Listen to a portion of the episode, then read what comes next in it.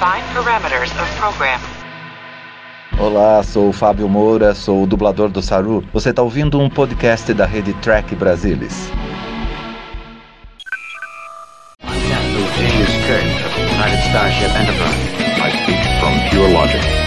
Make it so. You cannot deny me, Cisco. Where no man has gone before.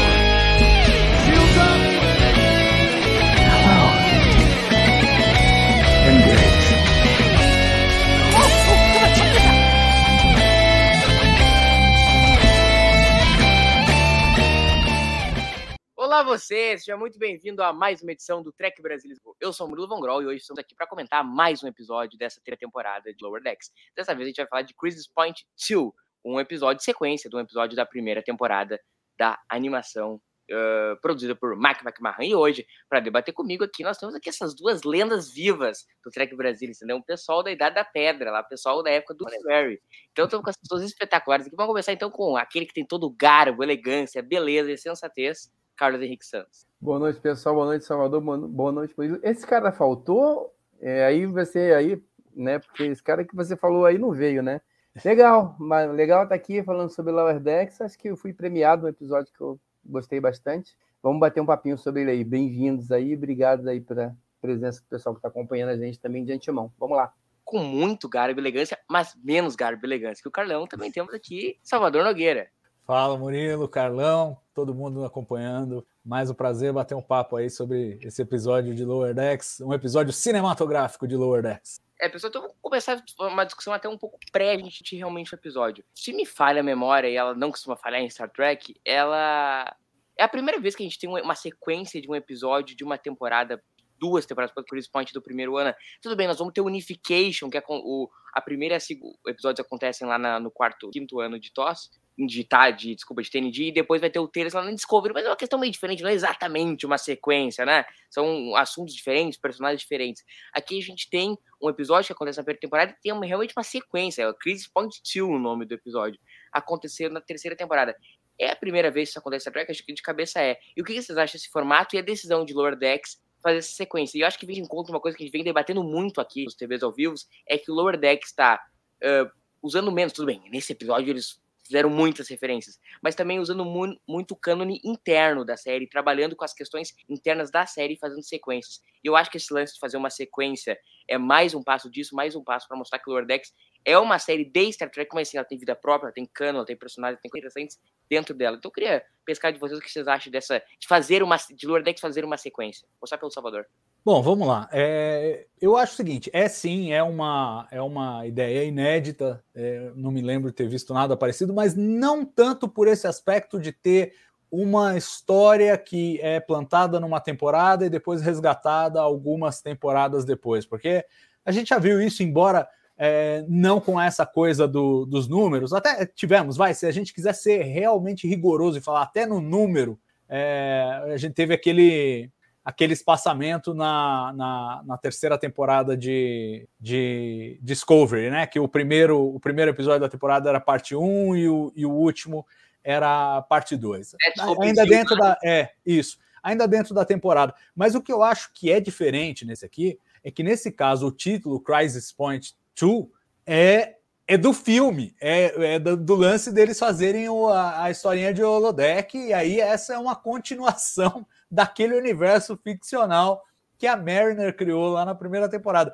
Então, ele tem um aspecto de inovação e de ineditismo que é, quebra barreiras de metalinguagem mesmo, né? Porque é, é, quase é quase a série brincando com ela mesma, porque ela cria uma ficção dentro da ficção. E aí é a continuação da ficção dentro da ficção.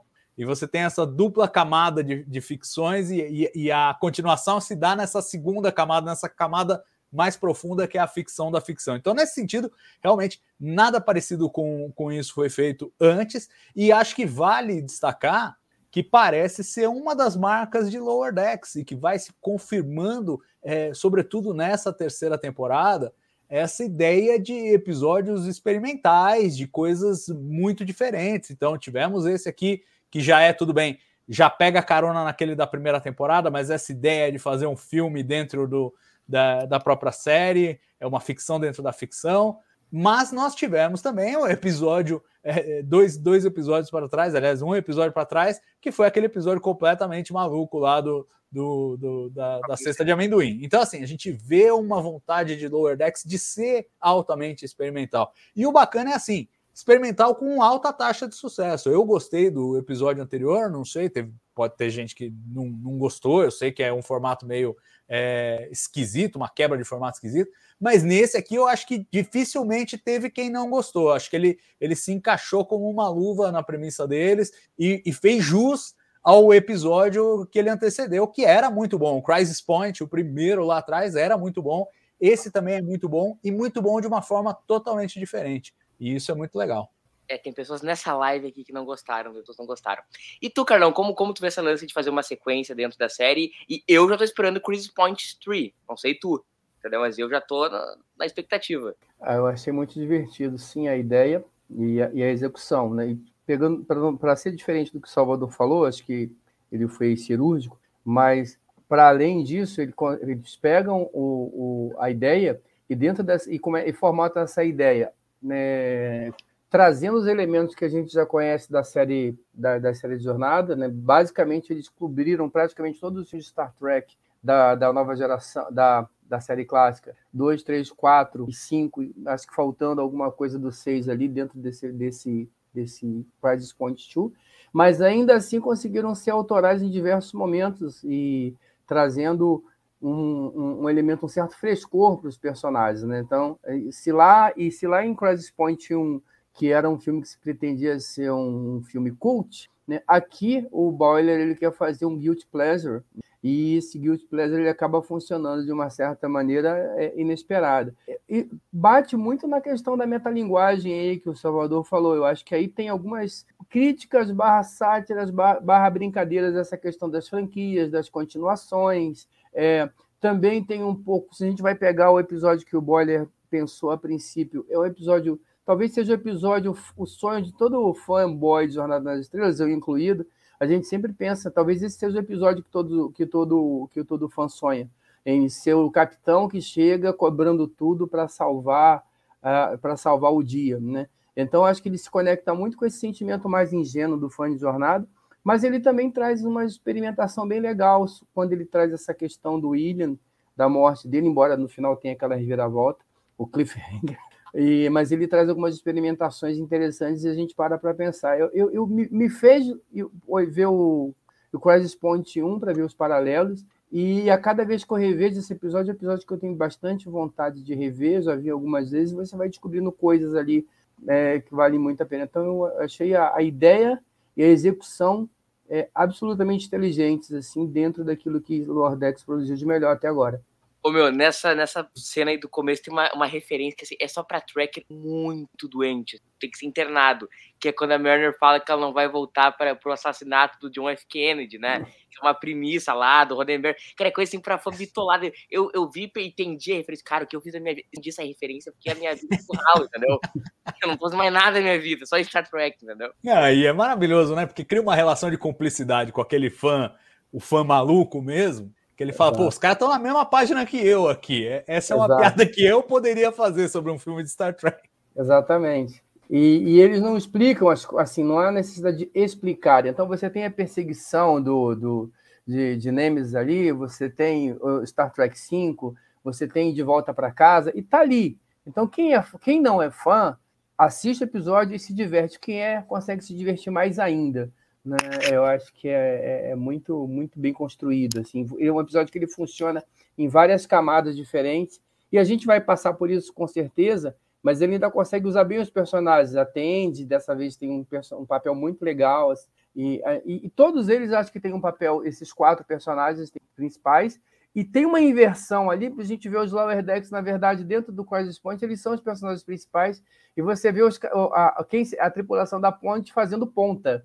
E isso passa e você acredita nisso, pela maneira como o episódio é construído. Muito legal, muito legal. Stopar, eu, eu queria dividir em três bloquinhos pra gente poder assistir episódio. Você é o cara. a trama do Bonner e da Mariner, a trama da Tandy e do Rutherford, e depois toda a questão do William e lá e a gente deixa como terceiro e último. Então, vou começar pelo Bonner e pela Mariner lá em Star Trek 5. Queria dizer que, dizer que o mom nosso momento de fã de Star Trek 5 chegou, entendeu? De ser valorizado como um grande filme Star Trek. Todo mundo sabe que é um grande filme, grande. As pessoas não entendem o problema. Então, finalmente a gente teve a homenagem que Star Trek 5 merecia. E é toda aquela trama do Chakari, né? Tipo, os cadê eu? Sentido da vida. Vamos lá, atrás cai. E a Merner é meio que aquela pessoa que tá percebendo que o filme tá indo pro ralo, né? Tipo assim, não tem nada com nada. A crítica tá de cinema, né? É, porque assim, tá, os caras aí lá pra perseguição, tipo assim, vai lá, faz um vídeo de perseguição, e ela, velho, e o boy, não, ficado, entendeu? E aí a gente vai indo pra aquela trama, porque. E aí isso a gente vai acabar entrando num assunto contra, porque o Boiler fica lá chocado com, uma, com a morte do William Boiler. E uma coisa que, que eu notei é que ele vai mesmo ficando mais pálido durante o episódio. Uma coisa que começou a me incomodar. Não se incomodava você episódio, que o Bonner vai ficando mais pálido. Depois ele desmaia, lance da água e tal. Mas não foi uma coisa. Enfim, eu queria que vocês comentassem o que, que vocês acharam. E achei até uma saída de tom do Bonner. Porque o Bonner é aquele cara Starfleet, entendeu? Nós vamos buscar. E ele tem ali um momento mais filosófico, mais. Bem mais Star Trek 5 mesmo. Ele vai lá atrás, depois ele amutina. Tem uma toda. Eu queria pescar de vocês gerais, assim, da dessa sequência do Boiler e da, e da Mariner com o Salvador. Ah, eu achei, achei de uma sensibilidade incrível e assim, como, como dá e reveste de significado essa jornada do Boiler, porque é, é justamente o que você falou. Ele escreveu a história, a história, aquela história meio sem pé nem cabeça, mas para ser ação frenética, aquele sabor é, filme de ação mesmo, e heroísmo, e romance, e fez a gostosona lá do laboratório e tal, e não sei o que. Tinha todo isso é, todo o cenário preparado é, para isso. E aí ele, ele recebe uma, algum, algum comunicado que é impactante, que eu acho que já fica na cabeça do espectador falando, puta, o que aconteceu com ele? Porque quando ele volta, ele já está totalmente bodeado. Né, tá terminando a abertura do filme lá e ele volta completamente bodeado. É, a gente sabe que aconteceu alguma coisa ruim com ele. E aí cria uma expectativa no espectador, no sentido de, bom, o que, que será que é isso, né? E tinha uma chance muito boa de desapontar, de você falar, pô, sei lá, vai ser transferido. Foi o que eu fiquei pensando no começo, achando que era uma coisa menor. Quando a gente vê que é a morte do William Boyner, pô, tem um baita de um sentido. E aí, e aí a história retro, de forma retrospectiva começa a fazer sentido. Por que, que o, o entrou naquela vibe, né? Porque é, é, é o confronto dele com a própria mortalidade, tipo, uma cópia idêntica dele que só por um acaso ficou na, na Titan. A gente lembra que, que gente ele, ele deu um passo à frente, se voluntariando para voltar para Cerritos, achando que o, o, o clone dele ia fazer exatamente a mesma coisa e não fez. Então, assim, por um mero acidente, um ficou na Titan e o outro é, voltou para Cerritos. E aí o cara morreu do nada, não é que foi uma morte heróica, não, morreu envenenado por, sei lá, alguma falha do, é, do sistema ambiental lá, vazamento de gás no, no na própria, no, no, próprio alojamento, quer dizer, uma morte estúpida, que depois a gente vê que tem uma razão de ser essa morte esquisita. Mas é, e isso eu acho que deu um significado é, diferente para a história. E aí a gente passa a se investir na maluquice dele passa a ser mais interessante acompanhar a maluquice dele, ainda que a Mariner tenha razão. Olha, o Holodeck tá inventando isso aí, tocando de ouvido, porque não era para você conversar com esses caras, esse personagem nem tem nome. Ah, você não sabe nada da gente, Acólito 2, não sei o quê. 2.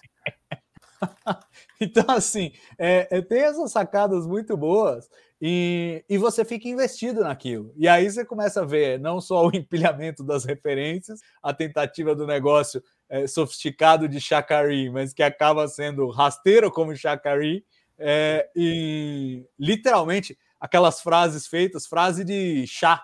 Frase de chá. É, de chá, de embalagem de chá. O, o, Ben Rogers, que é o roteirista, ele deu uma entrevista para o podcast do Cyril Clofton, do Seventh Rule, é, falando dos bastidores desse episódio. E ele, e ele falou: Não, isso aí era frase de chá mesmo. Eu juntava aqui umas tal, e aí escolhi, escolhi as melhores, dei um Google lá, escolhi as melhores. Era para ser uma coisa nada a ver mesmo, aquelas platitudes. E, e aí o Boiler não se conforma, ele vai cavar lá um buraco, aí descobre que o kit A.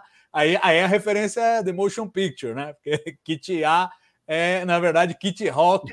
Tem lá o bagulho dos irmãos Wright, que puta, que, que tem a ver com, com a coisa? Também não tem nada a ver.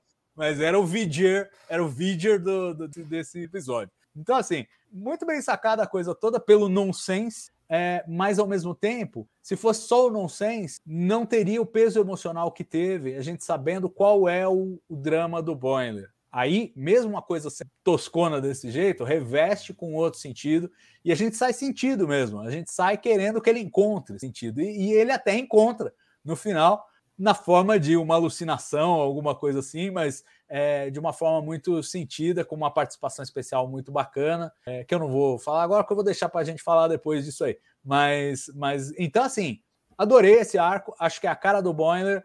E acho que é um daqueles momentos de definição do personagem. Os personagens a gente está vendo que eles estão crescendo muito nessa terceira temporada, estão dando passos. Ele já estava naquela coisa do, do Bold Boiler. E, e, o arco que ele faz nesse episódio, eu acho que apesar de, num primeiro momento, ele dar um passo atrás, parece que entrega ele mais adiante ainda nessa atitude do Bold Boiler, de, de, pô, não adianta ficar procurando sentido na vida que não tem, então eu vou fazer as coisas aqui a cada dia e vou perceber as, as coisas bonitas que a vida tem a cada dia que ela me oferece. Então, acho muito significativo. Pra você pensar que isso aí é uma comédia de animação de meia hora, pô, é muito sofisticado, é brincadeira, é um negócio muito bacana. Carlão, e eu queria pescar então esse, essa parte finalzinha do argumento, o argumento do Picar, argumento do Salvador. Não, Picar, Picar, Picar, ele, ele, ele para, parafraseia Salvador Nogueira. Onde que eu tirei argumento do Picar, mas tudo bem. O Carlão, essa questão da evolução que a gente tá vendo do Boyer, né, do, de um Boyer mais, mais autoconfiante, mais sabendo o que ele quer, porque ele era aquele cara hiper focado, né, o que importa eu sendo eh, progressões intelectuais, se perguntando realmente quem ele é, qual é o sentido da vida, qual é o papel dele. Então acho, então, como coloquei esse episódio cumpre mais um ato nessa evolução do Bonner, que eu sinto ser o grande tema dessa temporada. Tudo bem, a gente tem uma evolução da Mariner também, mas eu sinto que a evolução do Bonner é o grande tema dessa temporada de Lower Decks. Ela é mais serializada, que as... não em questão de narrativa, mas em questão de temática. Então. Ah, primeiro, só fazer um comentário é, dentro daquilo que o Salvador falou, assim, eu acho que episódio quando é bom, como esse, ele é anti-spoiler. Pelo contrário, é, é, não faz nenhuma diferença você assistir o episódio, porque o episódio, quando você assiste a primeira vez, ele é um episódio. Quando você sabe do que acontece, você tem que voltar e ver de novo, que ele vira outro episódio tão bom quanto o primeiro. Né? E isso, como o Salvador falou, é muito sofisticado. Né? É, numa, numa animação é, que, que tem essa proposta que em Lower Decks é, é, é de tirar o chapéu. Sobre a questão do Boyer, eu acho que sim, mas eu acho que vai além. Sim, porque é, é claro que a gente tem acompanhado uma, uma alteração, e eu acho que a gente tem acompanhado uma, uma inversão de papéis ali entre Mariner e Boiler. Eles estão, eles, se você pega lá da primeira temporada, você pega uma Mariner ousada, é, que é totalmente é, resistente à cadeia de comando, tem problemas não e esse problema que ela tem com a cadeia de comando, na verdade, o problema que ela tem de relação familiar, que acabou indo para a frota estelar, é, e é um problema maior, e é um problema que muitas pessoas têm, não está relacionado somente à sua questão é, de hierarquia dentro do trabalho, mas da, da vida. E o Boiler era o contrário, ele era o cara certinho, padrão, patrão, Starfleet padrão, e, e à medida que os acontecimentos vão, vão, vão, vão seguindo dentro da primeira, segunda e terceira temporada, eles vão fazendo o caminho contrário. Né? É, a, a, hoje a gente tem uma Maryland um pouco mais equilibrada e o Boiler indo um pouco mais na direção do que era a Mariner. A gente acaba olhando muito para o Boiler porque me parece que essa, essa saída do, da timidez para a ousadia talvez seja algo que a, no nosso inconsciente coletivo a gente gostaria mais de atingir. Né? Todo, todo mundo, não digo todo mundo, mas é normal uma certa timidez, e é normal que o tímido não, que não goste de ser tímido, mas que tenha essa dificuldade. Por outro lado, ele é um, esse tema, da maneira como foi colocado, ele é maior que o Boiler. Né? Ele é maior do que o episódio. É, um, é essa questão da finitude da vida, da inevitabilidade da morte, né, do que, que a gente está fazendo aqui, por que, que a gente está fazendo aqui, é, é, é, são perguntas é, é, seculares, né, perguntas que vários outros filmes já fizeram, vários livros já fizeram, e, e dificilmente a gente vai ter resposta, mas o mais importante é colocar essa pergunta e parar para pensar sobre ela e, e como é que essa pergunta reflete para mim. Então, acho que reflete para o Boiler, mas não reflete só para ele. Se ah, o espectador olhar com cuidado, vai refletir um pouquinho para cada um de nós. Então, acho que sim, tem um, um, uma, um, um grau aí importante na, nessa, nesse crescimento aí do personagem do Boller, mas é um, uma, uma, uma, uma aposta num, numa discussão maior que transcende para mim a questão somente do episódio, somente do personagem. É algo que pode falar um pouquinho para cada um de nós. Hein? Não, Carlão, é tão isso que a gente no final. Já podemos falar de quem aparece no final, né? Sulo aparece no final, interpretado pelo George Takei, que eu acho que quando ele vai lá e, ele e, o, e o Banner fala no Nexus, eu acho que ele remete muito, óbvio, não me diga, Murilo, ao Generations, que eu acho que essa temática é muito Generations, a temática da mortalidade. É uma coisa que me toca porque Generations é o meu filme favorito de. Na verdade, acho que só eu no planeta Terra tenho essa preferência por Generations, e é um dos meus filmes favoritos de Star Trek, inclusive exatamente por causa dessa temática da mortalidade. A gente vê lá que o cara quer ser eterno. E, e esse debate que nunca tem fim, a gente nunca vai, como o Carlão falou, conseguir chegar numa resolução sobre essa questão. Não, esse é o sentido da vida essa é a resposta sobre a mortalidade. Não, é muito sobre o que a gente faz com o tempo que nos é dado, para usar uma frase de outra. Então eu acho muito legal como eles conseguem pegar essa questão do Generation e abordar que 26 minutos, gente, é surreal. A gente com tudo isso, um episódio de 26 minutos, um episódio de uma animação adolescente. Então é, é absolutamente incrível o nível de sofisticação que eles trazem aqui. Quer complementar, Salvador? Ah, eu concordo com tudo isso. Eu gostei, queria ouvir de vocês se vocês gostaram da, da presença do George Takei. E trago a informação também do Ben Rogers, o roteirista, é, dizendo que eles tentaram o William Shatner. Eles tentaram o William Shatner, mas o William Shatner acho que devia estar um pouco mais caro que, do que Lower Decks pode pagar. E aí eles fizeram uma adaptação que foi uma adaptação ultra simples. Tipo, Kirk vendeu a casa pro, pro Sulo, e o Sulo, e o Sulo fala, ele fala, nossa, Capitão Kirk, e o, ele fala, não, Capitão Sulo, ah, melhor ainda, o Boiler fala. E aí dali, dali segue. Acho até que aquele tom combina mais com o Sulo do que com o Kirk. Quero saber de vocês isso. O que vocês acharam da, da presença e da escolha do Sulo? E se, e, e se foi. Obviamente era uma piada, porque você, você fica esperando o Kirk quando aparece o, o, a, caixa de correio e tal, e não sei o que, e aí você tropeça no sul. Mas, para além da piada, quero saber o que vocês acharam dessa escolha em particular, porque eu achei que, achei que funcionou para esse propósito. E, e, a loucura seria se o Shatner topasse voltar a Star Trek desse jeito aí. Não, seria um troço. Não, mas vou te dizer o seguinte: o problema para mim foi o lance do, da expectativa. Porque é o seguinte, eu tava inebriado com a história. Eu metidinho a filosofia Bootkin, tava inebriado com a história, entendeu? Generation, e mortalidade, e tempo, coisa linda. Quando eu vejo o troço Kirk, eu falei, agora! Agora, agora!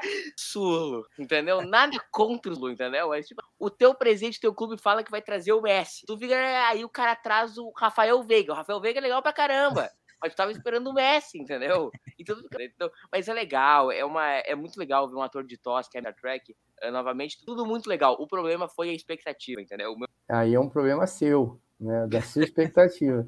Eu sempre digo que a expectativa é a mãe da, da decepção. Mas é uma expectativa justa, né? Eu acho que todo mundo tinha essa expectativa. Eu, particularmente, assim, já a gente já falou algumas vezes sobre isso. Eu gostaria de ver alguma coisa com Shatner, né? E, então, todas as vezes que a gente tem uma oportunidade é, e que isso não se concretiza, me decepciona um pouco. Mas não me decepcionou nesse a, a ponto de, de, comprometer a apreciação do, do, do, episódio, até porque é muito rápido, né? Você de cara tá ali Kirk, ele já entra, tá, e acho que a sequência funciona bem para não deixar você. Se é um negócio assim, você aparece no primeiro ato Kirk e lá no final Sulo, talvez isso comprometesse um pouco por conta dessa expectativa ao longo do episódio. Mas ali não. Ali acho que eles fizeram um negócio muito, foi muito rápido, né? A, a, o tempo correto. Então, Kirk, você. Pô, e, e, e aí. Eu, eu, acho que o Sulo funciona bem, mas eu acho que depende muito do, do, do Shatner que vem à nossa mente. Se você pega o Kirk ali. Pô, eu acho que o Kirk dos filmes é, teve muitas perdas que poderiam é, conversar com esse arco do Boyer. Né? Teve a perda do filho dele, uh, depois o, o, fim do relacionamento com a Coral Marcos, que na verdade nós nunca vimos em tela, mas provavelmente isso aconteceu.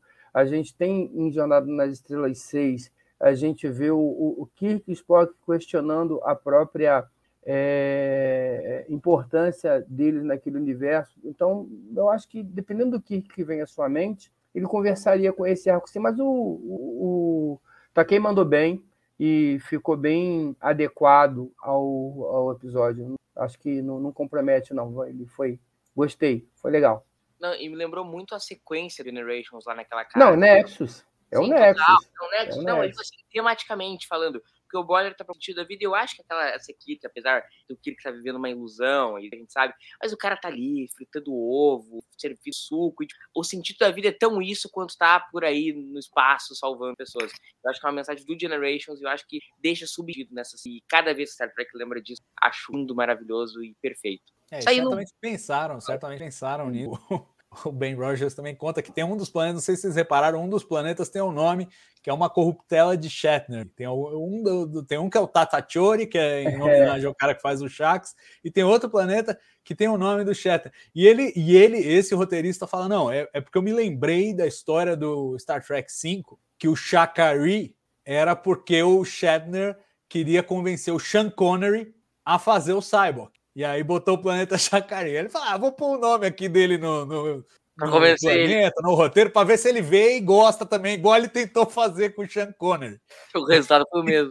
É, e o resultado foi o mesmo. Você acha que o Chile não foi, não foi pro Plata mesmo? É, eu acho que eu, eu acho que eu acho que duas coisas. É, é, eu, eu acho que sim, é, por grana, mas eu acho também que assim, embora o Ben Rogers tenha dito, olha, não, eu tinha uma ideia já na cabeça do Nexus, de como fazer acontecer, dar certo e tal, e não sei o quê. Mas é, eu, eu, o Shatner é muito duro com ele, muito, muito duro. É um, é um problema que ele tem, inclusive, até é por isso que ele não tem tanta visibilidade nesses eventos de Star Trek que fazem é, oficiais e tal, porque o cara ele tem o preço dele e é o preço dele.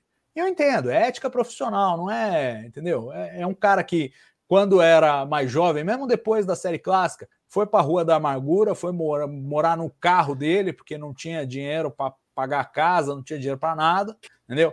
Tem essa ética profissional muito forte de não ser explorado pela indústria. A gente sabe que existe uma exploração da indústria, que é uma indústria muito rica e que às vezes não paga adequadamente seus funcionários. E o cara tem o preço dele, e o preço dele acabou. Ele é uma grande estrela e ele tem que receber daquele jeito. Eu desconfio pela atitude dele é, se, ele, se pagassem o valor dele, ele faria qualquer coisa, até propaganda de sabão em pó. Ele, ele faz. Você pode ver. Propaganda com Warner. Ele eu vi faz. no History essa semana, eu tava na casa de uma pessoa e eu vi, tava no History, tava dando lá o pseudociência dele lá, um saco.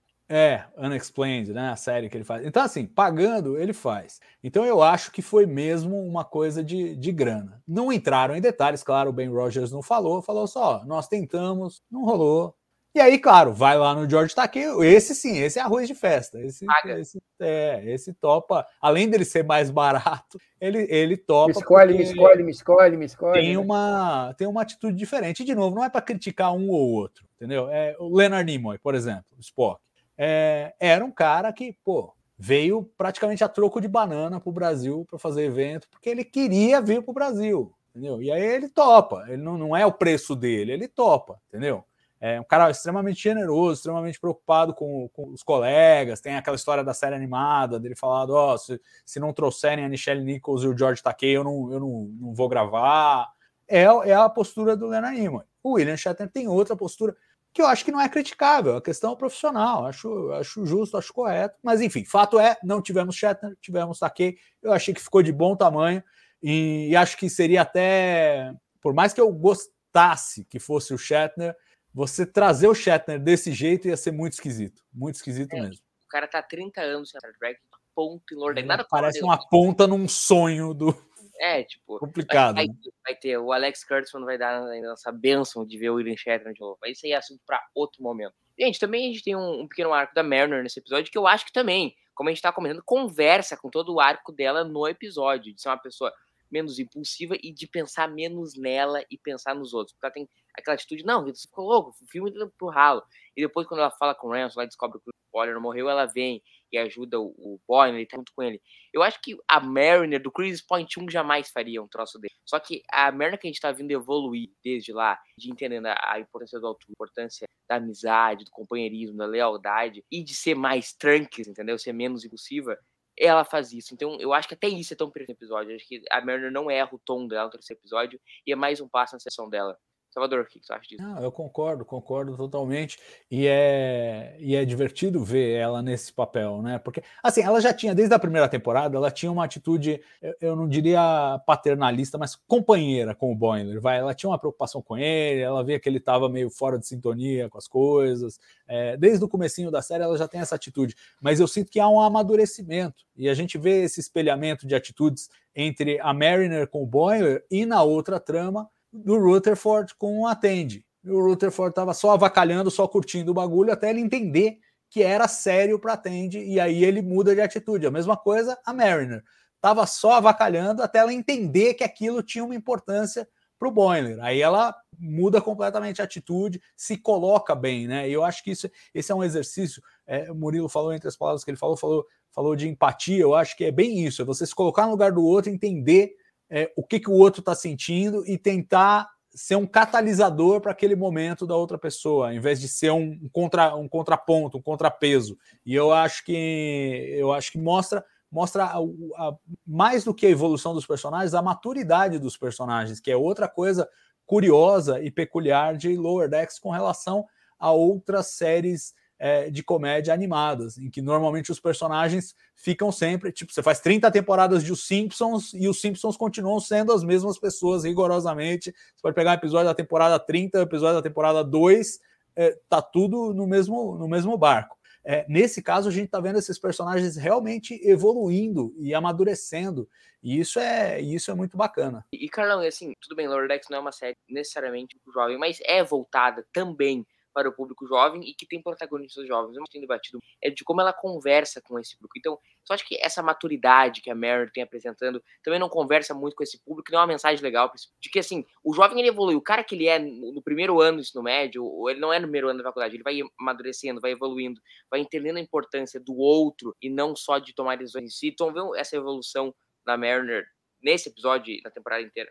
Olha, eu não eu entendo o seu ponto de vista, mas eu não, não, não colocaria isso, amarraria ao jovem. Eu acho que esse tipo de, de atitude, de mudança, ela pode acontecer em várias fases da nossa vida, independente da nossa idade, é, dependendo das experiências que a gente tem e das coisas que a gente encara. E alguns momentos da vida podem ser transformadores. O que eu vejo da Merner é, é, um, é uma aceitação mais dela com ela mesma e, e, e uma, e um, uma uma calma, talvez. É, porque companheirismo, como o Salvador falou, nunca faltou. Se você lembrar no, do Invoice, que é o segundo episódio da primeira temporada, é, ela percebe no, no, no, episódio que eles têm que levar o embaixador Klingon para um planeta que o Boiler está totalmente frustrado porque ele não consegue é, seguir com a missão e, ele, e ela dá um jeito de levantar o moral dele, né? Então ali e ali ela já, ela já tinha percebido isso, ela percebeu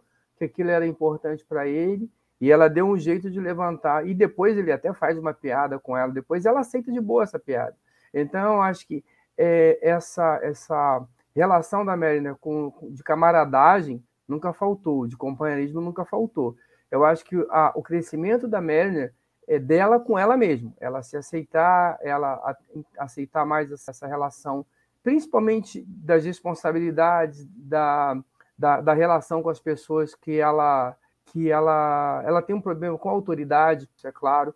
E isso é algo que eu, acho que a gente vem eh, percebendo, ou ela, eu pelo menos percebo uma mudança nesse sentido. Mas nesse sentido, a questão, eu acho que a Mary né, do, da primeira temporada faria sim mas talvez ela fosse lá e já quebrasse a cara de alguém, alguma coisa assim. Ela não ia sentar ali e abraçar e, e ser solidária, entender aquela dor ali do Boller daquela maneira como ela fez naquele momento, ter aquela sensibilidade. Pessoal, partindo então para outra história do episódio, que ela é diferente, mas se for analisar ela, cada vez que eu penso mais nela, ela fica cada vez menos diferente tematicamente da história do, do e da Mary, que é a história do Rutherford atende lá, e como o Carlão falou, com a, a, a, o pessoal da ponte lá de secundário. Que é a história, como o Carlão falou, é o filme que todo fã de Star Trek em ver. É é ação, é viagem no tempo, é loucuragem, os dirá. É, é, é filmezinho de fanboy, né, Salvador? Essa, essa primeira É, sequência. você falou como um fã da Kelvin que você é. Que é o- Eu, É. eu escreveria esse roteiro. Escrevi. Cara, Essa frase. Tem outra, nave- tem outra nave estelar chegando. Essa é sensacional. Já chega disparando. Não quer nem saber no que, já dispara. Cara, isso Pô, me lembra é de uma discussão que eu tive com o E, outro. e- e, Murilo, só sem querer atrapalhar a sua vida, mas assim, eu vi muita gente comentando, é, eu, eu não sei se foi por causa disso, eu vi o episódio depois, ah, que eu acho a Sovereign feia e tal. Cara, ela ficou linda nesse desenho. Talvez seja, para mim, a, a melhor interpretação da Sovereign em tela. Né? E eles acertam a iluminação dela de uma. E é- você vê que é proposital, porque tem uma, uma, uma, uma cena em que está a Cerritos e a, e a, e a, e a, e a Sovereign navegando assim de fundo, e você percebe que a iluminação das duas é diferente. E da Soberana ela é mais sombria, e da, e da, e da Cerritos ela é um pouco mais clara. E eles, e eles entenderam isso, cara, ficou sensacional. Mas Lindo. segue, segue, segue. Não, o que eu ia dizer é o seguinte, o Salvador citou a Kelvin Timeline, eu lembro que teve uma discussão com o Odo, se foi TV ao vivo, conversa de bar, ele falando sobre que a gente tinha discutido uma determinada cena da, da Kelvin, ele, mas isso não faz sentido, eu falei, mas é legal, eu acho que é o resumo des- desse lance, desse- não faz um pingo de sentido, mas é legal, e é legal, e é navezinha, tiro, e correria, e viagem no É, tempo. Mas, a- mas aqui nós temos não faz sentido no nível Lower Decks, não faz sentido, né? Porque o Chronogami, que é uma mistura de partículas Croniton com origami. Qual história de viagem no tempo faz sentido, gente? Acho que isso que é o super legal da, de Lower Decks, é exatamente desse, desse episódio, é exatamente isso. Que, tipo, Peraí, vocês estão brincando comigo. Tem algumas falas, eles brincam. Aí tem uma hora que a minha, você vai, a Mary levara para namorada do. do ó, você, cuidado para não ficar falando esse monte de palavras sem sentido, você vai. E é isso. Né? sim. Essa, e a telinha do Aeredican, e a telinha do Aeredican. e os gráficos, sensacionais os gráficos, a, a, a, a, a, a, a, Galaxy de um lado, a Constitution do outro. Ah, cara, E aí sensacional, os dois juntam e viram um origami. Eu, me, eu fico igual o Hunter, falei, gente, aqueles gráficos são sensacionais. É Pô, maravilhoso, é maravilhoso. O que importa é que é legal. Aí você vê aquele desenho da, da estação da Regula One ali no, no, no, né, tal, você tá tudo ali. Então, tá, pô, você tem Star Não. Trek 5, tudo. E a gente aprendeu, a gente aprendeu um evento histórico novo que a gente não conhecia em Star Trek, que é a grande Ah, crise a das algas crise das telepáticas. algas telepáticas. Nossa. Parece que é mesmo, é um puto evento assim da federação. Não, e é, é, Ué? eles falam, não, é toda criança estuda isso na escola e tal, não sei o quê, 2341. Não, Na era perdida ali entre a- os filmes da série clássica e a nova geração, tem esse grande É evento. 20 anos. E o antes. embaixador Coro, o embaixador Coro lá, o povo, sei lá o quê, não, resolveu e aí a eles chegam lá, telepáticas. a, É a, a, povo. a gata já- já diz o nome, né, já, já diz a data pelo faro. Não, o ano é tal. Olha, cara, sensacional, cara. Porque, É muito como é que as pessoas sabem? O cara olha assim, chega na. Como que você Uma pergunta pra vocês. Ah, Obviamente, tudo é referenciando o filme Star Trek. Mas vocês não acharam aquele planeta que eles vão, onde tem a perseguição muito Star Wars? Não, eu achei muito. Eu achei muito Rogue One aque- aquele planeta. São todos eu- é, não, falando, falando, falando agora, ele tem uma pegada muito. Eu esqueci o nome agora lá do, do, do episódio da. Agora eu não vou lembrar da série clássica lá. É, a Hora Rubra. É, porque os caras usam aqueles capuzes e tal, mas passa, e eu acho que tem mais, tem, tem sim, tem uma pegada ali de, de Tatooine ali, de Star Wars, sim. A primeira coisa que eu lembrei quando eu cara, Star Wars, o, o pessoal com os capuzinhos, o Bonner com capuz, é muito Star Wars, e, o- e o lance de ser sujo, né? Porque a galáxia de Star Wars é uma galáxia. É. Teve um instinto, mas Tem, tem, tem sim. Puxa, puxa um pouquinho para isso aí, sim. Aí, e aí a, a, a, a própria perseguição ela tem um pouquinho do, do, do lá do, do, Nemesis, mas pega um pouquinho também lá da corrida do, do Anakin também, pelo deserto, eu acho que é um pouquinho. Total, eu vi muitas referências, entendeu? E É, não, a- na verdade, não, eu tô puxando agora pelo que você falou, tá? Na hora, assim, eu não viajei muito nisso, não. Mas pelo que você falou, acho que faz sentido, sim. o Salvador tá quieto, tô todo. Pensando, tá processando a informação. Não, eu tô, Certo eu ou tô não? exatamente como eu tava no episódio, que eu tô tentando lembrar dessa sequência, falando, meu, nessa hora eu tava desinvestido dessa sequência, porque eles vão para isso, para essa correria, e o Boiler fica lá com o maluco. É. Então, e aí eu já me desinvesti da, da trama de ação e eu estava interessado no Boiler como maluco. Não é nem questão da trama de ação, especialmente o planeta. Mesmo quando tá o Bonner, a Merna ali, achei uma coisa meio até Clone Wars ali, em termos de Não, mas tudo bem, são, eu acho que são, e a gente vê eles fazerem referências, a gente já viu referências a Senhor dos Anéis em Lower Decks, a gente já viu referências a, a vários, vários filmes, teve até o, o, o Punk no ônibus, que eu não sei se é bem o Punk no ônibus ou se é Punk de, outro, de outra referência aí, porque eu, me- eu vi gente comparando e mostrando punks de, de outros filmes, não me lembro qual exatamente, mas é, tem o jornal, enfim, eles, eles bebem de várias fontes, eu acho, e é possível que tenham buscado aí uma vibe meio Star Wars para esse para esse É, o, o. Punk, apesar do cara estar carregando o rádio, não sei por que ele me remete pro Terminator. Né? É, então é o Terminator mesmo que estavam comparando. ele me remete Isso pro mesmo. Terminator. Ah, eu, acho, eu acho que ele, se não tem o cara carregando o rádio ali, talvez a gente fosse mais né, nessa, nessa linha. É, Não, e, o, e o Kirk Thatcher, que é o cara que faz o punk no ônibus no, no- no Jornada 4 e no Picard temporada 2, é, tweetou lá, acho que junto com o Mike McMahon, falou: pô, vocês me traíram, vocês, por que vocês não me ligaram? Eu fazia e tal, não sei o quê.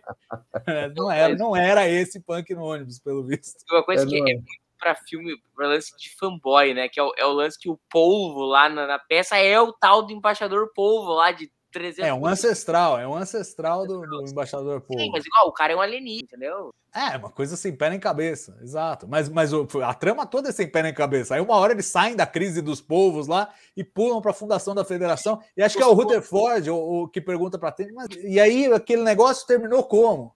"Ah, acho que os romanos desistiram daquilo e vieram fazer aqui o negócio da federação e tal. Tipo, era Ah, o roteiro by Bradward Boiler. Não, não- esquece. Roteiro assim, William Shatner, entendeu? Coisa maravilhosa. Mas, enfim, abordando a parte séria, assim, da, da trama, a gente tem ali o Rutherford já tem quase num paralelo do que tá vivendo ali a Mariner e o Bonner. Apesar de que eu me irritei muito mais com o Rutherford que com a Mariner. A Mariner não me irritei em nenhum momento. O Rutherford tava conseguindo me irritar já na parte lá que estão na, no troço da federação lá, que ele fica cantando puto. Tava, cara, e dá pra ver que a Tandy tava levando o troço a sério, eu- entendeu?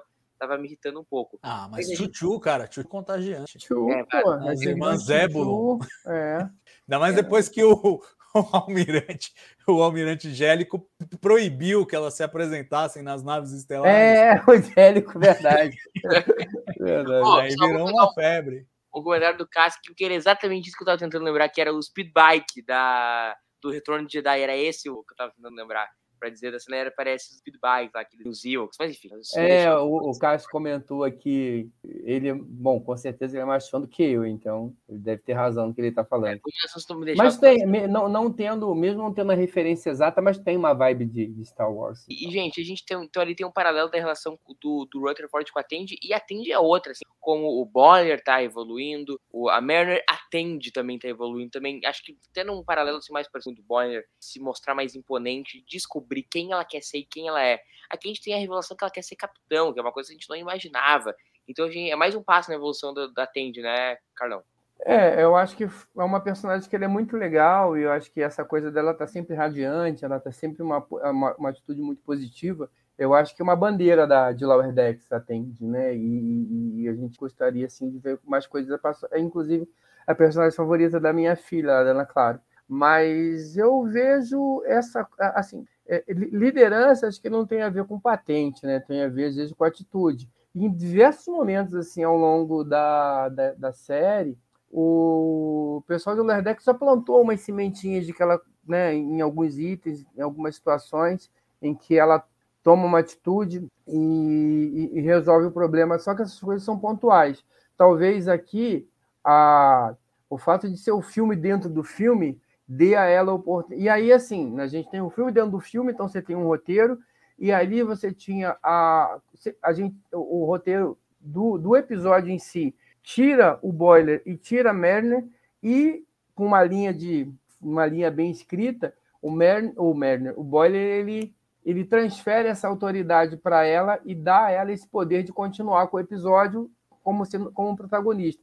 Viram dois episódios praticamente, um episódio bastante interessante, ela tem essa possibilidade de, de, de ter essa, essa, essa liderança institucionalizada, vamos dizer assim. Então, eu acho que, na verdade, é, a, o roteiro, como todos os personagens, ele não um roteiro, mas a equipe criativa de Lower Decks, ela vem plantando sementinhas ali na, nesse, na, da, da Tende, e aqui ele materializou isso. Aliás, eu acho é algo que Lower Decks faz muito bem, né? não só com os personagens é, é, principais, mas até com, com, gente que você nem sabe que vai ver da personagem. A Jennifer, por exemplo, que era um, uma voz no começo da temporada e, e, quando ela aparece, parece que você já conhece ela há anos, ela é uma personagem que estava ali há muito tempo. Então eu vejo dessa maneira. Eu acho que a, a Tende, ela, se a gente. De novo, né? A gente, quando a gente começa a rever, volta lá na primeira temporada e vai prestando atenção nela. Você vai ver, vai pensar coisas aqui e ali e que eles já vinham plantando para isso. Então acho que é um crescimento bem bem interessante e bem planejado da personagem.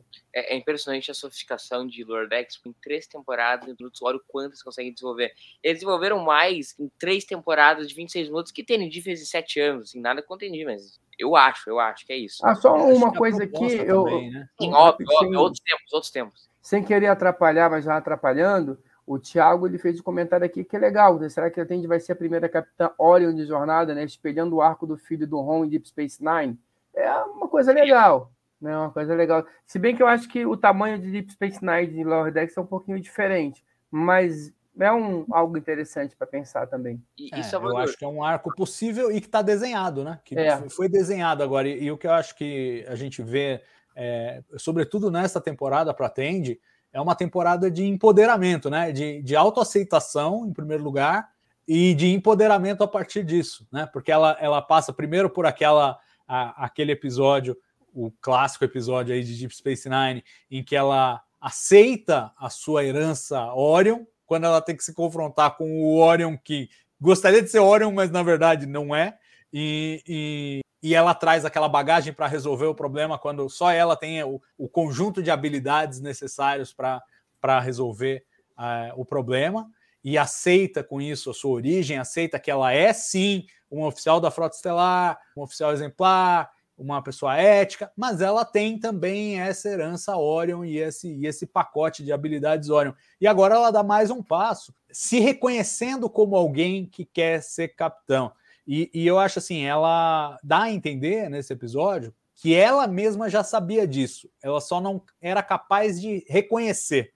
Né? Porque ela fala, eu não acredito que eu disse isso em voz alta, alguma coisa assim, como quem dissesse, eu, eu penso nisso lá no fundo da minha mente, mas eu era inconfessável, né? Eu, imagina, eu sou um alferes, acabei de começar, como é que eu posso projetar isso já, tal? E, e então por isso eu falo do empoderamento, da autoaceitação de você reconhecer, não, esse é quem eu sou, é para esse lugar que eu vou, e o empoderamento de poder falar, de falar, ó, oh, é, é, isso que eu quero. E eu acho que a situação de tensão entre ela e o Rutherford é muito bem desenhada também, porque eu acho muito natural. Eles estão numa brincadeira, né, num jogo, e é, pô, é clássico quando você está num jogo com outras pessoas, nem sempre todo mundo está com o mesmo nível de seriedade. Então, às vezes tem gente avacalhando, tem gente. E o Rutherford estava super na, na dele. É tipo, ah, vamos zoar aqui no, no, no brinquedo.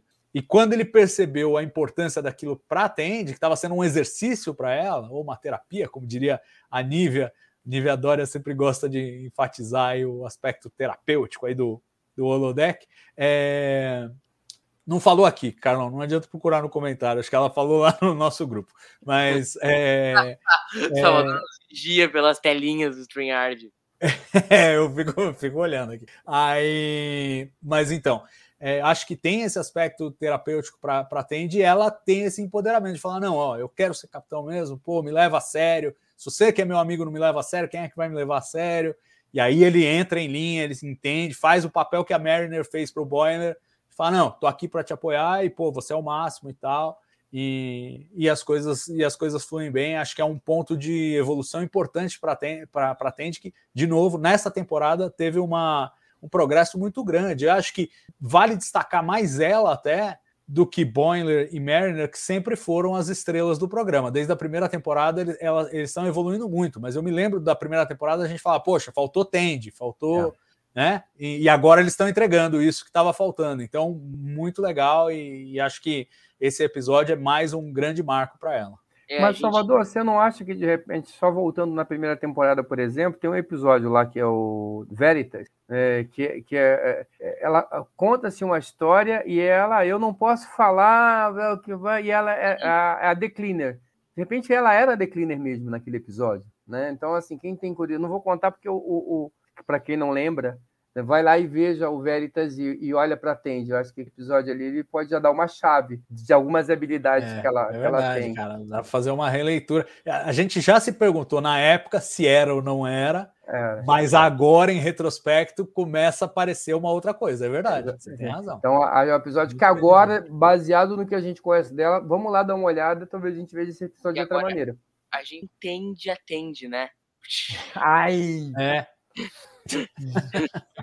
Carlão adorou. adorei. Tá valendo, tá valendo. É o trocadilho. É, é, Trocadilhos do Caribe. É. E, gente, assim, vocês não sentiram umas, assim, nada muito agressivo, mas umas tintinhas daquele Ru Old Rutherford nesse episódio? Ah, Acho que não, acho que ele tava só relaxado e a hora que ele percebeu que era sério pra amiga dele, ele, ele mudou de postura, mas não achei hostil. Aquele era hostil, pô. É, não, não, senti ele era hostil, não. não é ele virou aquele cara, mas pequenas. É, talvez um pouquinho menos, digamos, é, ríspido É. em certos momentos. Pode ser, pode ser. Talvez assim, seja uma coisa sutil, tá ligado? Que é uma coisa que acho que talvez a gente fatalmente também ver essa evolução, porque todo mundo tá evoluindo, o Rutherford não é diferente. Acompanhando toda essa história do Rutherford, a gente vai ver, né? Qual é que era, e eu acho que teve um pouquinho. Gente, então vamos começar então para terminar com a última questão aí do, do, do episódio, que é a questão do William Boyler, né? Que a gente tem lá no começo ele na Titan, morrendo, eu fiquei pensando, sabe? Quando tem uma cara, que morte tosca, como é que morre assim no século XXIV? Não tem um pingo de sentido. É, não. mas é uma coisa que eu acho que a gente é, é, não para para pensar muito, e é aquilo que a gente comentou um pouco da inevitabilidade da vida, né? Então, assim, nem toda morte será heróica, né? E, e- e cada vez mais é importante a maneira como você vive, né? O problema não foi com a estupidez da morte, foi tipo assim, com a questão técnica. Você imagina, eu, se eu sou o Riker e um oficial meu morreu. Não, Entendeu? bem. Mas, cara, o que morrer, o que morre de gente da Frota Estelar, velho? Eu não sei como esse pessoal quer ir pra esse lugar, velho. Mas morre gente, eu não sei como. Nossa, mas morre gente a dar com pau na Frota Estelar toda hora. Tem, é um que vai pela, pela, pela, pela plataforma, é outro que some no teletransporte, é outro que, pô, tá lá no planeta, vem um gato, morde, o cara morre. Aí o cara tá andando no planeta, explode uma planta e espeta e o cara morre. Ah, é, morre você, pô, a coisa mais fácil que tem é você morrer na Frota Estelar, velho. E, Impressionante. e aí, no fim, a gente só os os sábios de Vulcano, né, Carlão? Eu sei, ainda tem os sábios de vulcano. Salvador sabe o que é o sábio de Vulcano, né, Salvador? O Salvador não sabe o que é o sábio de Vulcano, então eu vou tirar 30 segundos para explicar para os sábios de Vulcano. A gente estava fazendo o TB ao vivo sobre Star Trek 2009. E o. Carlão explanou toda a revolta. Falei, Carlão, é melhor tu contando que eu contando a história do Não, cara, Salvador, você imagina o seguinte: o planeta tá acabando, aí você tem um terremoto. Aí você encontra com o cara correndo, eu tô fugindo. O cara, não, vem comigo, vem comigo que eu tenho um lugar para se esconder. Não, onde? Uma caverna, cara, mas é um terremoto. Não, vem comigo que eu sou sábio, cara. Eu sei o que eu tô fazendo. Eu sou sábio. Ó, a gente vai para uma caverna, que lá é legal. Beleza? Porra, uma caverna. Não, vem. Cara, eu sou sábio, velho. E tem um monte de sábio lá. Todos os sábios estão indo para lá, para a caverna, no meio do terremoto.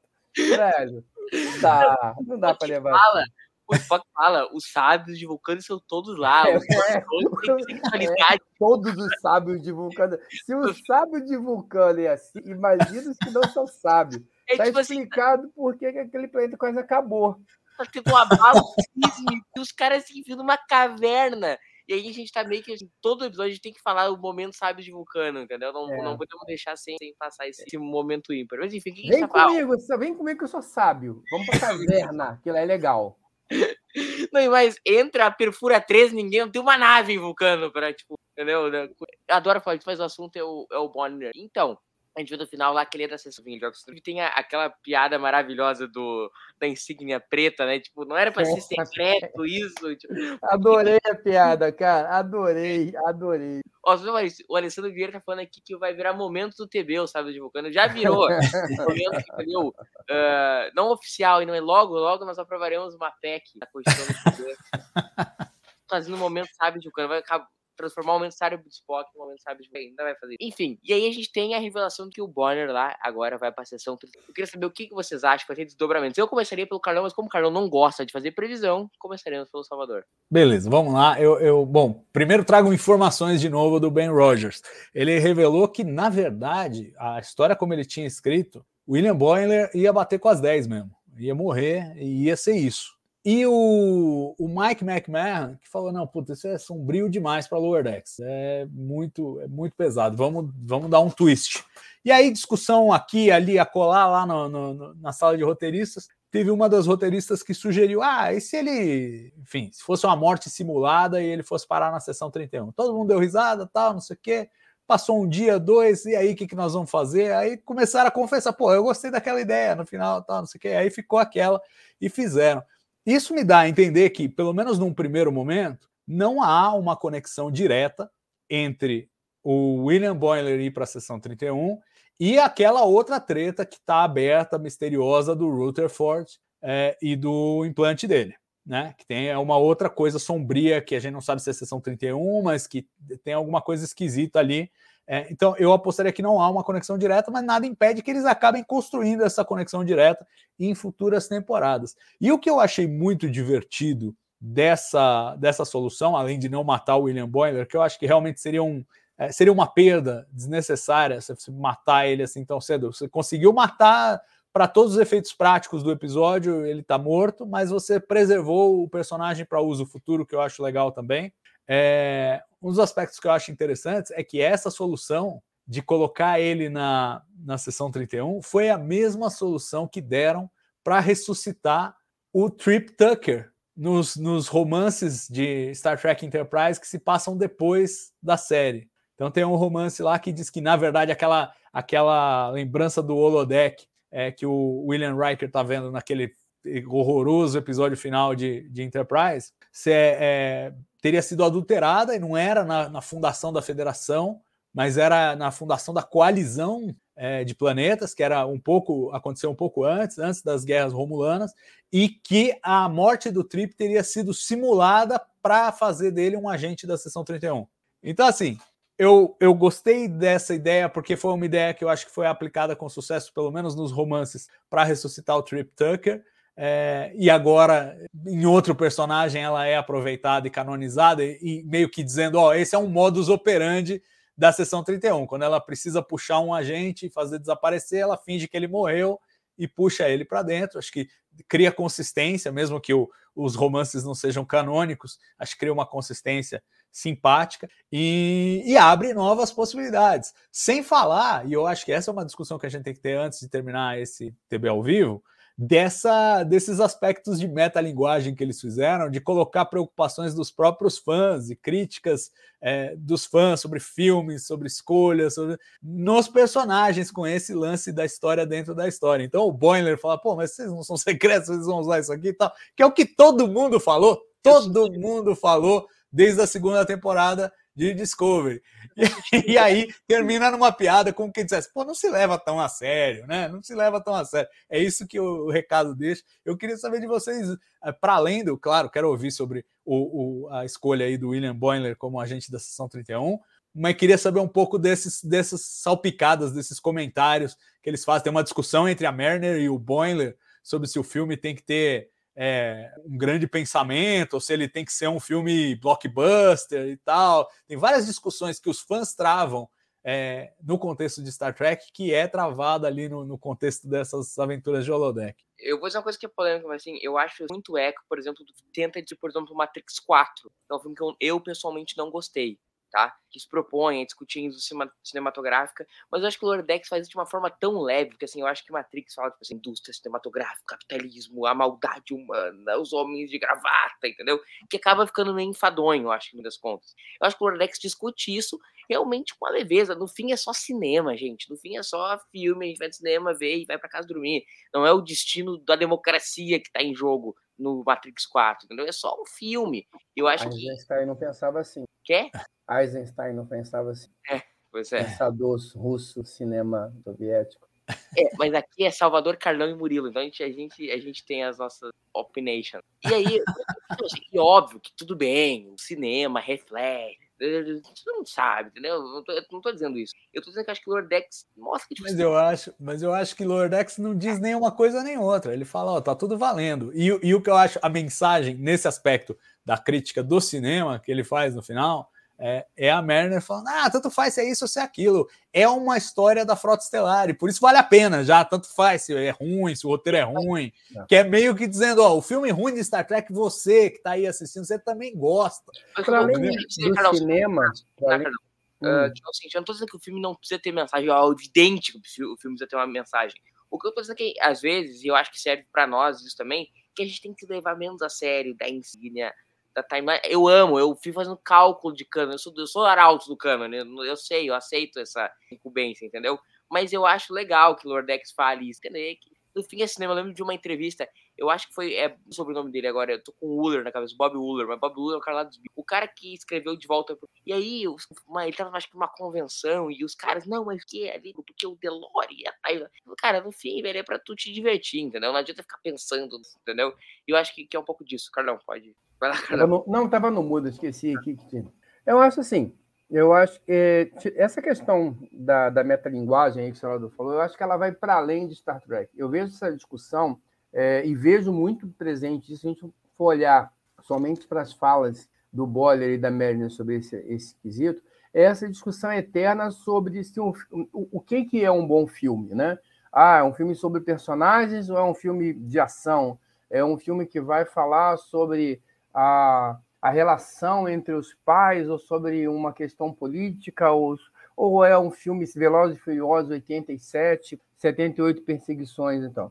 É, é, então assim, é uma discussão que ela não, é, acho que a conta não fecha porque é, aí a gente parando para falar em cinema, é, travou, Carlão. É, travou. Vou tirar ele enquanto isso. Ô Salvador, mas é, é um pouco é um pouco disso que o episódio tenta a se propor o lance das sequências, o lance de fazer ou não sequência. Porque a Mariner, a princípio, ela é, ela é a purista, né? Não, não pode, perfeito, tranquilo. É, então, pode. exato. Ela é patrulha do cânone. É, ela, ela, é quer, ela quer abandonar, quer, não, isso aqui não. Ó, o Carlão voltou. Aí voltou. Ah, foi eu que saí? Eu achei que eram vocês. Não, não o que eu estava dizendo ali é o seguinte: eu acho que tem essa discussão, sim, entre o. Entre, entre, eu acho que essa discussão ela vai além do cinema além de Star Trek, ela é uma discussão de cinema. O que é um filme bom, o que é um filme ruim, se o filme ele tem que é um filme é, que ele de repente vai falar sobre personagens, ele vai ser um filme de perseguição, e a gente tem várias é, maneiras de fazer bons filmes. Eu acho que depende muito também do nosso momento. É, eventualmente você vai assistir um filme um pouco mais filosófico, eventualmente você quer simplesmente chegar em casa e ver o, o, o, o, o mocinho ganhar no final, ou a mocinha ganhar no final, porque aquilo vai deixar o seu dia mais feliz, seu dia mais, mais leve, né? A gente passa por um dia mais pesado, problemas e tal. Então, acho que é, talvez a mensagem seja um pouco essa, quando o, o Murilo fala não se levar tão, tanto a sério. Eu acho que não é nem a questão de não se levar a sério, é que existem bons filmes que são apenas diversão. Eles não precisam necessariamente ter uma mensagem filosófica. A mensagem filosófica ela está em somente transformar o seu dia e fazer com que o seu dia seja um dia mais alegre, mais feliz. Então, eu acho que isso é bacana, né? E eu acho que é, e, e é interessante porque é, da mesma maneira que eu vejo que o, o Boiler e, e, e, a Mariner, ao longo das três temporadas, elas foram invertendo seus papéis, nesse episódio, a, a opinião deles vai mudando né, sobre aquilo que é o, o que a, a, a Mariner entende que é factível com o Vindicta Verso, não, é só isso aqui serve para o meu universo, depois ela vai sendo mais maleável, mais flexível, e no final a gente é, entende com a fala do, do, do Rutherford e da Tente, não, esse filme foi sensacional, então, assim, tem lugar para todo mundo, tem espaço para todo mundo, desde que bem feito. Então, assim, tem bons filmes mais papo cabeça, tem bons filmes mais de aventura, mas o importante é que a gente tenha a oportunidade de assistir a todos eles. Eu acho que o episódio, ele, ele essas falas, elas vão muito para além de Star Trek. Elas falam um pouco mais sobre a indústria, mas também um pouco sobre o nosso sentimento, às vezes, de querer ter razão sobre aquilo que é bom ou que não é. Principalmente a gente, quando eu digo a gente, nós aqui que escrevemos os, as críticas dos personagens dos episódios, a gente é muito é, é, é, crítico, estou me repetindo, gente muito é, é cri-cri em relação a, a, algumas coisas. E às vezes basta ser divertido, né? Basta tirar um sorriso seu no final do episódio, já é. Talvez já tenha valido o dia para muita gente. Não, eu, acho, eu acho incrível isso, Carlão, porque é exatamente o que esse episódio faz, né? Ele entrega as duas possibilidades. Primeiro, essa coisa que eu acho absolutamente genial, que a Mariner querendo descanonizar. Não, isso aqui não faz parte do Vindictaverse. É, só faltou falar que era outra. Aliás, fizeram uma referência à linha do tempo da Kelvin. Falando, isso aqui não faz sentido nenhum e tal. Isso aqui é uma, uma outra linha do tempo aleatória em que vai ser outras pessoas interpretando versões mais jovens de nós mesmos. Então, assim, tem sacanagem para tudo quanto é lado ali nesse, nesse, nesse, nessa crítica exigente do fandom e nessa mania que acho que nasceu com o próprio Gene Roddenberry, que em determinado momento falou: não, essa série animada que eu fiz, não quero que seja cânone. Se puder descanonizar o terceiro ano da série clássica, também quero descanonizar. E Jornada 5 não devia ser cânone. É, o próprio Gene Roddenberry começou com essa cultura que permanece até hoje. Os fãs querendo decidir qual é a linha do tempo que é cada negócio. Os caras falam, é nessa. Eu, o fã fala, não, não, para mim não é. Para mim é em outra. Entendeu? Então, é, é Gente, e, eles, e eles brincam com isso, e ao mesmo tempo, desculpa, Murilo, mas deixa eu concluir o raciocínio rapidamente. É, e ao mesmo tempo, nesse episódio, eles entregam as duas possibilidades, entregam os dois episódios as duas possibilidades de filme: o filme de ação desenfreada, maluca, sem coerência, e o filme e o filme mais reflexivo, com um significado que você para para pensar e fala, e aí, o que o Boiler viu com o, o Sulo era real, e o que que Kitty Rock tem a ver com tudo o resto, aquela coisa meio 2001, que você termina de ver e não sabe o que que, o que, que você viu direito. Então acho que ele faz as duas coisas em 25 minutos e ainda dá uns tapas com luva de pelica assim na cara do fã, do tipo, meu, relaxa aí um pouco e curte, porque é um filme da Frota Estelar, não importa qual. É, não, assim, a gente, a gente falando que o Entrado tá falando linha do tempo 66-2001 e linha do. Amor de Deus, gente, é uma doença, é doença, entendeu? E, e voltando à minha, a meu papel de filósofo de botequim, eu acho que é meio que aquela frase de, de chá e ter razão. Você, a gente tem menos, tentar ter menos razão em ver o episódio e achar legal, porque no fim, Star Trek, gente, até quando é ruim é bom. A gente fica falando mal de Star Trek 5 é legal pra caramba, a gente entra lá, corrida a cavalo, e aí o Kirk entra com a nave, navezinha lá com a. Acho maravilhoso aquilo do. Nós vamos fazer o pouso XYZ, aí o. Acho que eu tinha. Que merda é? Pouso XYZ. Então é maravilhoso, é maravilhoso. É legal sempre. Fala. Emergency Landing Plan B. É o ah, plano, plano de emergência de pouso B. Ele fala, é, Pô, tem o plano B, B de emergência. É, Aí o Kirk fala, be as in barricade, be de barricada. Mas muito bom, porque o bom é a cara de Tchekov. Não lembra quem que o Tchekov olha e fala, o que, que é o plano de É, todo mundo se entreolha e fala, meu, que esse cara tá doido? Não deve ter nem o ar, é, é maravilhoso. Star Trek, então, até quando é ruim, é bom. Vamos pros momentos, folks? Vamos lá? Bora lá. Momento, uh, carimbo do Gene.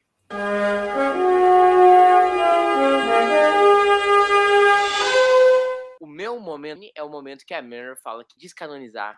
É, isso. É, é isso. a cara do Gui. o mala, né? É, exato, é totalmente as avessas, né? Totalmente na sacanagem, mas é isso. O Gene Roddenberry passou boa parte da, da. E assim, de novo, não é, não queremos falar mal do Gene Roddenberry, tem todo um processo. É, o Carlão parece ter uma caída, vamos esperar ele é. voltar, enquanto isso eu enrolo aqui um pouco. Olha, é... por isso que só eu quero falar mal do Gene Roddenberry. Não, então, mas porque ele, ele, ele passou por esse processo e eu entendo. Você imagina você criar o bagulho, o bagulho de repente vira uma coisa extraordinária e os caras tiram você do controle. Fala, ah, agora a gente vai fazer sem você. O cara foi ficando amargo ele, ele queria a, a, noção de que ele sabia o que, que, tinha dado certo e que se fazer sem ele não ia dar certo.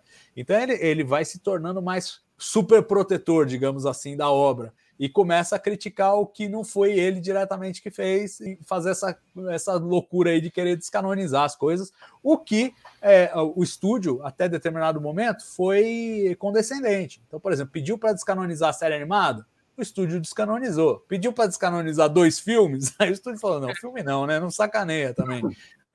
Mas a série animada descanonizaram, só foi recanonizada em 2006, é, muito depois da morte do Gene Roddenberry, que foi em 91. Então, assim, tiveram uma certa condescendência, mas ao mesmo tempo o cara precisa entender que a obra era maior que ele. Mas não é fácil como criador entender isso. Então eu, eu compreendo o lado do Gene. Agora que certamente é essa, essa esse momento da, da, da Mariner sendo super protetora com o Vindictaverse, é, que ela mesmo batizou assim, eu acho, eu acho que é super, super a cara do Gene Roddenberry. E tu, Carlão? É, minha internet deu uma, deu uma clicada aqui. Qual que é o momento? Carimbo do Gene. Ah, carimbo do Gene. Carimbo do Gene, carimbo do Gene. É, porque o que eu, eu, eu, eu e o Murilo falamos foi o carimbo no Gene. Não, o bom que o Lê. Não vou lembrar qual foi o episódio que o Lê, que o Lê deu o carimbo do Gene. E assim, eu tinha procurado um carimbo do Gene sério para dar no episódio, assim, por mais que ele vindo ler com toda a sua elegância e disse que o carimbo do Gene era os, eu não lembro agora qual que era o episódio, mas assim, era que os personagens, eles eram muito chatos e esse era o carimbo. Oh, coitado. Não sei, eu, eu, eu, eu tenho. Não, eu acho que o. o, o ali o, o. Acho que o abraço da, da. Não, acho que o abraço da Mary. Eu vou ficar com o finalzinho, com a Tende ali na, na tripulação, derrotando os Romulanos. Vocês têm toda a cara de. de assim, é o episódio. A gente estava falando do simples. Eu acho que esse episódio tem muitas coisas simples. É, é, é a Wayfarer chegando, quebrando tudo, né? E a Tende no final salvando o dia também. Então, acho que tem uma, uma representar essa coisa do, da, da, simplicidade de Star Trek, às vezes, que a gente esquece. Legal. Vamos então para o momento cérebro.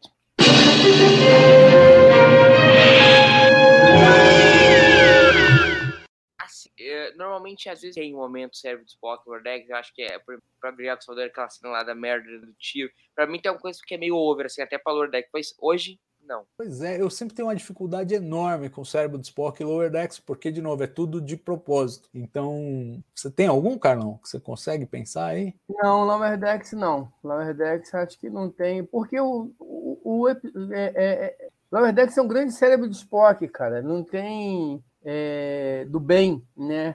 Não tem, não tem assim. Eu, sei lá, eu, eu, eu achei divertido, vamos dizer, divertido a cena do embaixador Cores colocando lá a, a, a aquela. Ele estava, acho que, com um capacete telepático e, e jogando a, a alga em, né, em cima dele para tentar comunicação.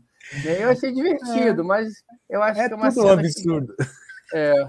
é, mas é divertido pra caramba, não. É divertido, é divertido. Fora isso. Hum, não, a gente da sessão 31 também ameaçar matar o Boiler porque ele fala da insígnia.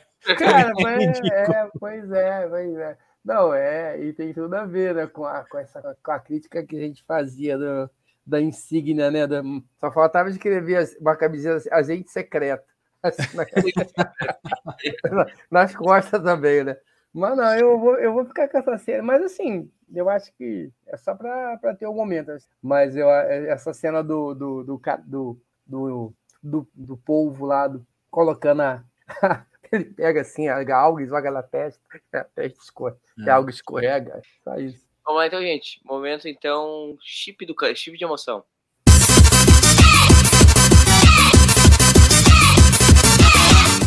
Salvador? Ah, cara, olha, tem dois. Tem dois. Um eu vou mencionar só como menção honrosa, só para fazer eco ao, ao, Carlão e falar que eu adorei a apresentação da Sovereign. Eu gosto da, da Sovereign de forma geral. Assim. Sovereign para os íntimos é, é, é, o, é, a classe da nave da Enterprise E. É, eu acho a Enterprise E bonita. Tem gente que não gosta, eu gosto. É, e, e tá mais uma vez bonitona aí nesse episódio. Quando ela entra, aquela coisa, it's the Wayfair. É, é, um, é um tipo de emoção.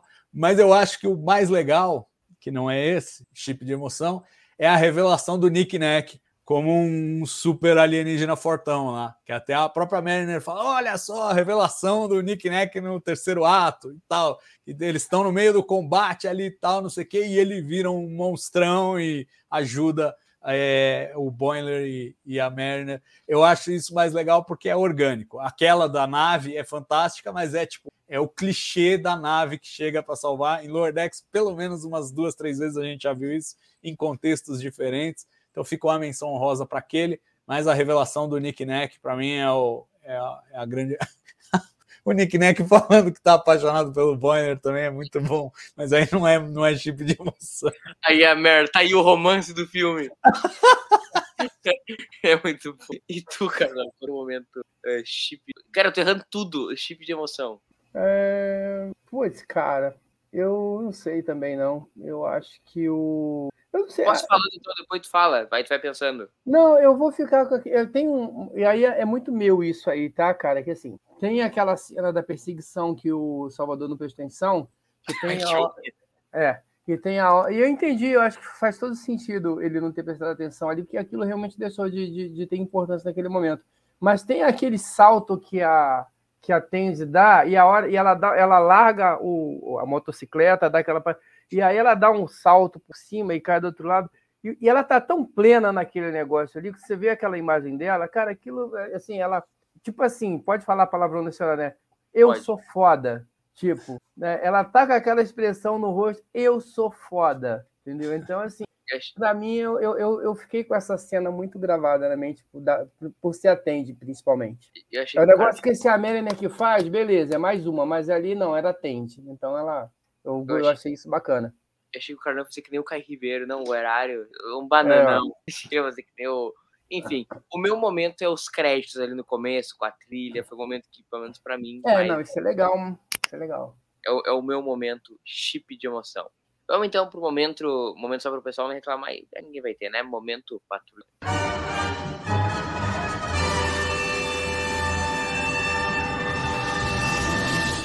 Alguém tem? Eu não tenho. Ah, eu acho que a crítica que pode ser feita é que agora a grande crise das algas telepáticas é um, é um é, tá, tá no cânone, é um troço histórico.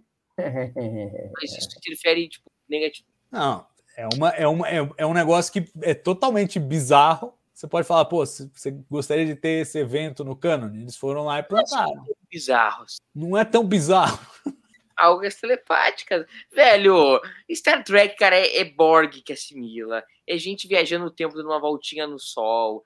Você acha que orna bem com o cânone? Você tá à vontade com com o encaixe disso aí no. Não, é que pra mim o patrulha do Você cano. gostaria de ver um spin-off de Star Trek explorando a grande crise das algas telepáticas? Só a favor, só a favor da grande. Da, da grande... Não, assim, assim, cara, é que eu não parei pra pensar nisso. entendeu? Depois que a gente teve a grande crise dos pingos, pô, os Klingons mandaram armadas inteiras para acabar com os pingos, mas É, teve isso. vocês estão reclamando das algas telepáticas? Os É que Klingons os- mandaram armadas para acabar com os pingos, cara. Se, O melhor nesse, inimigo, né? número- grande inimigo do Império. O melhor nesse episódio é o, é o Odo tirando sarro do Worf, né? Grande René Auberjonois falando: não, vocês devem cantar canções da grande caçada aos pingos. Não, eu acho que nada disso seria com os Klingons se eles tivessem usado os grandes sábios de Vulcano. Não é, exatamente. Teria resolvido metade do problema, entendeu? Se os grandes sábios de Vulcano tivessem sido. Enfim, Ó, vou só aproveitar rapidamente aqui, botar mais duas, três trivia aqui, que a Lúcia tá jogando umas bem legais. É, o Ben Rogers, o roteirista, ele fez a voz do Nick Nack e ele também faz a voz do Steve Stevens, que conseguiu se queimar duas vezes no reator de dobra. ele é a voz do Steve Stevens, que e ainda teve o, o coração partido porque o, o, o, o Ransom mostra a foto dos grandes amigos dele e o, e o Steve Stevens não tá junto, que é o É, tá puxa-saco verdade. do Ransom e não tá lá. Então deve estar triste. Amigo para toda a falando vida. em coração partido, falando em, cora- em coração partido, eu já diria Hans Sanz, puta, eu fiquei com uma peninha da Carol Marcos lá, com pena. O Boiner deu um fora nela. E achei que ela cena dói no coração, entendeu? Das pessoas. Pessoas que têm coração, não com pedra, que nem Dói você. no coração adolescente, rapaz. Cinco minutos É. depois ela já tinha esquecido o Bucéfalos Dagger e já estava noutra já. O coração nome do cara. Vocês dois. Bucéfalos Dagger, da Oi Ferrer. Cara, sensacional. Cara, é, é- a típica história de fanfiction. Putz, cara, assim, super nave com superpoderes, com super capitão. Porra, fora. E que, e que acho que acho que todo mundo se imaginou numa situação. Que cara que. Qual fã de Star Trek não se imaginou numa situação dessa? Eu sou o capitão da nave mais foda da para chegar e salvar o Picard, salvar o Kirk. Mas, é, pô, isso é tudo a ver com. Isso é o sentimento mais genuíno, acho que, de Star Trek, eu acho. Pelo menos para mim, que sou fanboy de. Sou fanboy. Agora, Eu só para esclarecer uma coisa, pessoal, ó, eu não sou contra que tenham introduzido a grande crise das algas telepáticas no eu tô Alves só- Fome. É, é por isso que eu estou querendo responder a isso, porque assim, eu tô fazendo o papel de patrulheiro do cânone. O patrulheiro do cânone, o que, que ele faz? É, Defende agora- o sacrossanto não o O problema não é esse. O problema é, tipo, não tem nada. Eles são os The Lost Years do John Lennon, aquilo ali, entendeu? Não tem. É, né? então, mas é um espaço a ser preenchido, meu amigo. Do, do jeito que eles gostam de fazer prequel, um dia vai ter. Tá, mas ali é meio ano ali que tem a crise das algas. Ele durou uma semana. Todo mundo aprende sobre isso na escola, Murilo. É uma coisa seríssima. Tanto que, assim, ba- quando bateu, ela já sabia o que estava acontecendo, já sabia quem era, o nome do embaixador. Pô, de cara, é um, é um evento é, é, importantíssimo na, na festa. É, eu lá. gostei, eu gostei. Eu gostei. Eu fiquei curioso, eu queria, quis saber mais. Como um patrulheiro do cânone, eu quis Que saber é o mais. spin-off da crise das algas marinhas. E, e- e eu, eu, eu posso estar até é, viajando, mas na hora que abre o. Como é que é o, o cronograme? É, cronogame.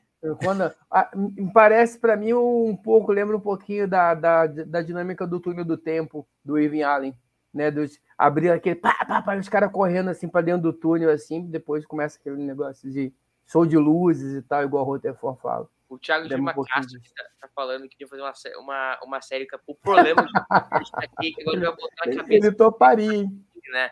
Faz um tempo já que ele não enche o saco pela série dele. Mas agora que ele apareceu, vai começar a azedar. Ah, mas dava pra fazer, hein? Dava pra fazer Não, uma série do Capitão Sulo. Dava, em, anima- em animação, não em live action. Em animação dava, vai. Não dá pra fazer problema. O foi é o fato que ele azedou tanto a nossa vida, que a série do Capitão Sul, que agora eu não quero mais. Deixa ele quieto lá.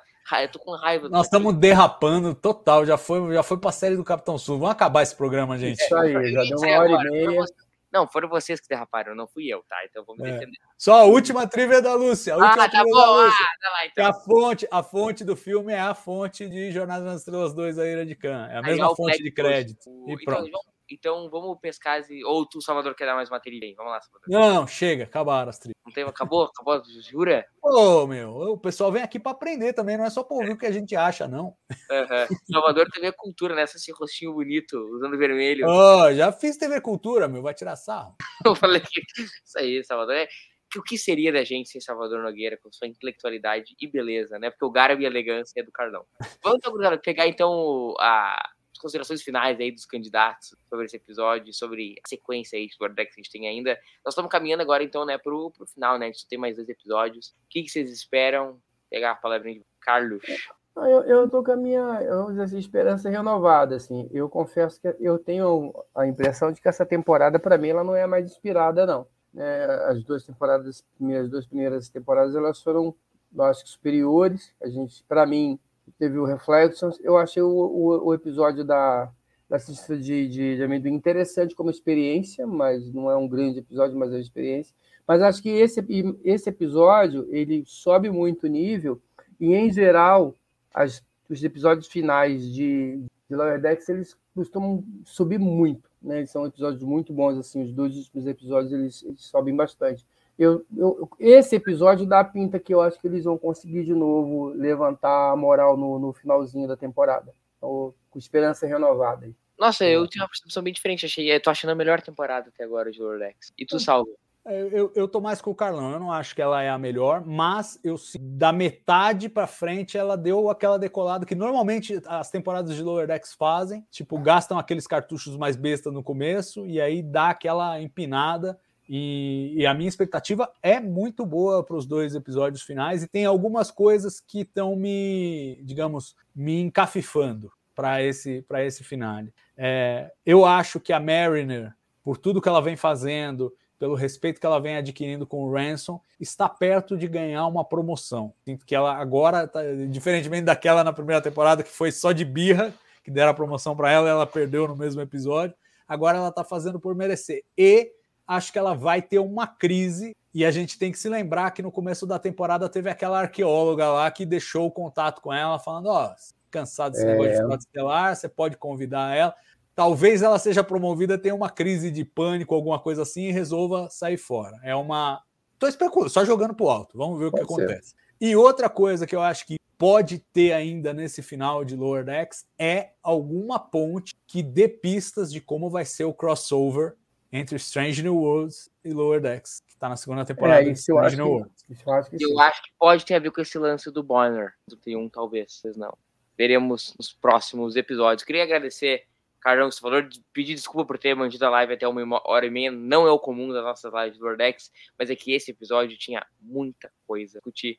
Obrigado, Carlão. Obrigado, Salvador. E obrigado também, principalmente a você, que esteve até agora, 11 e 6 da noite, na, na nossa audiência, conversando sobre Star Trek de fã para fã. Segunda que vem a gente está de volta para debater mais um episódio de Star Trek Lordex. E a gente tem a semana inteira coisa aqui no canal, TB News. Também confere o nosso site lá, trekbrasilis.org. Abração, tchau.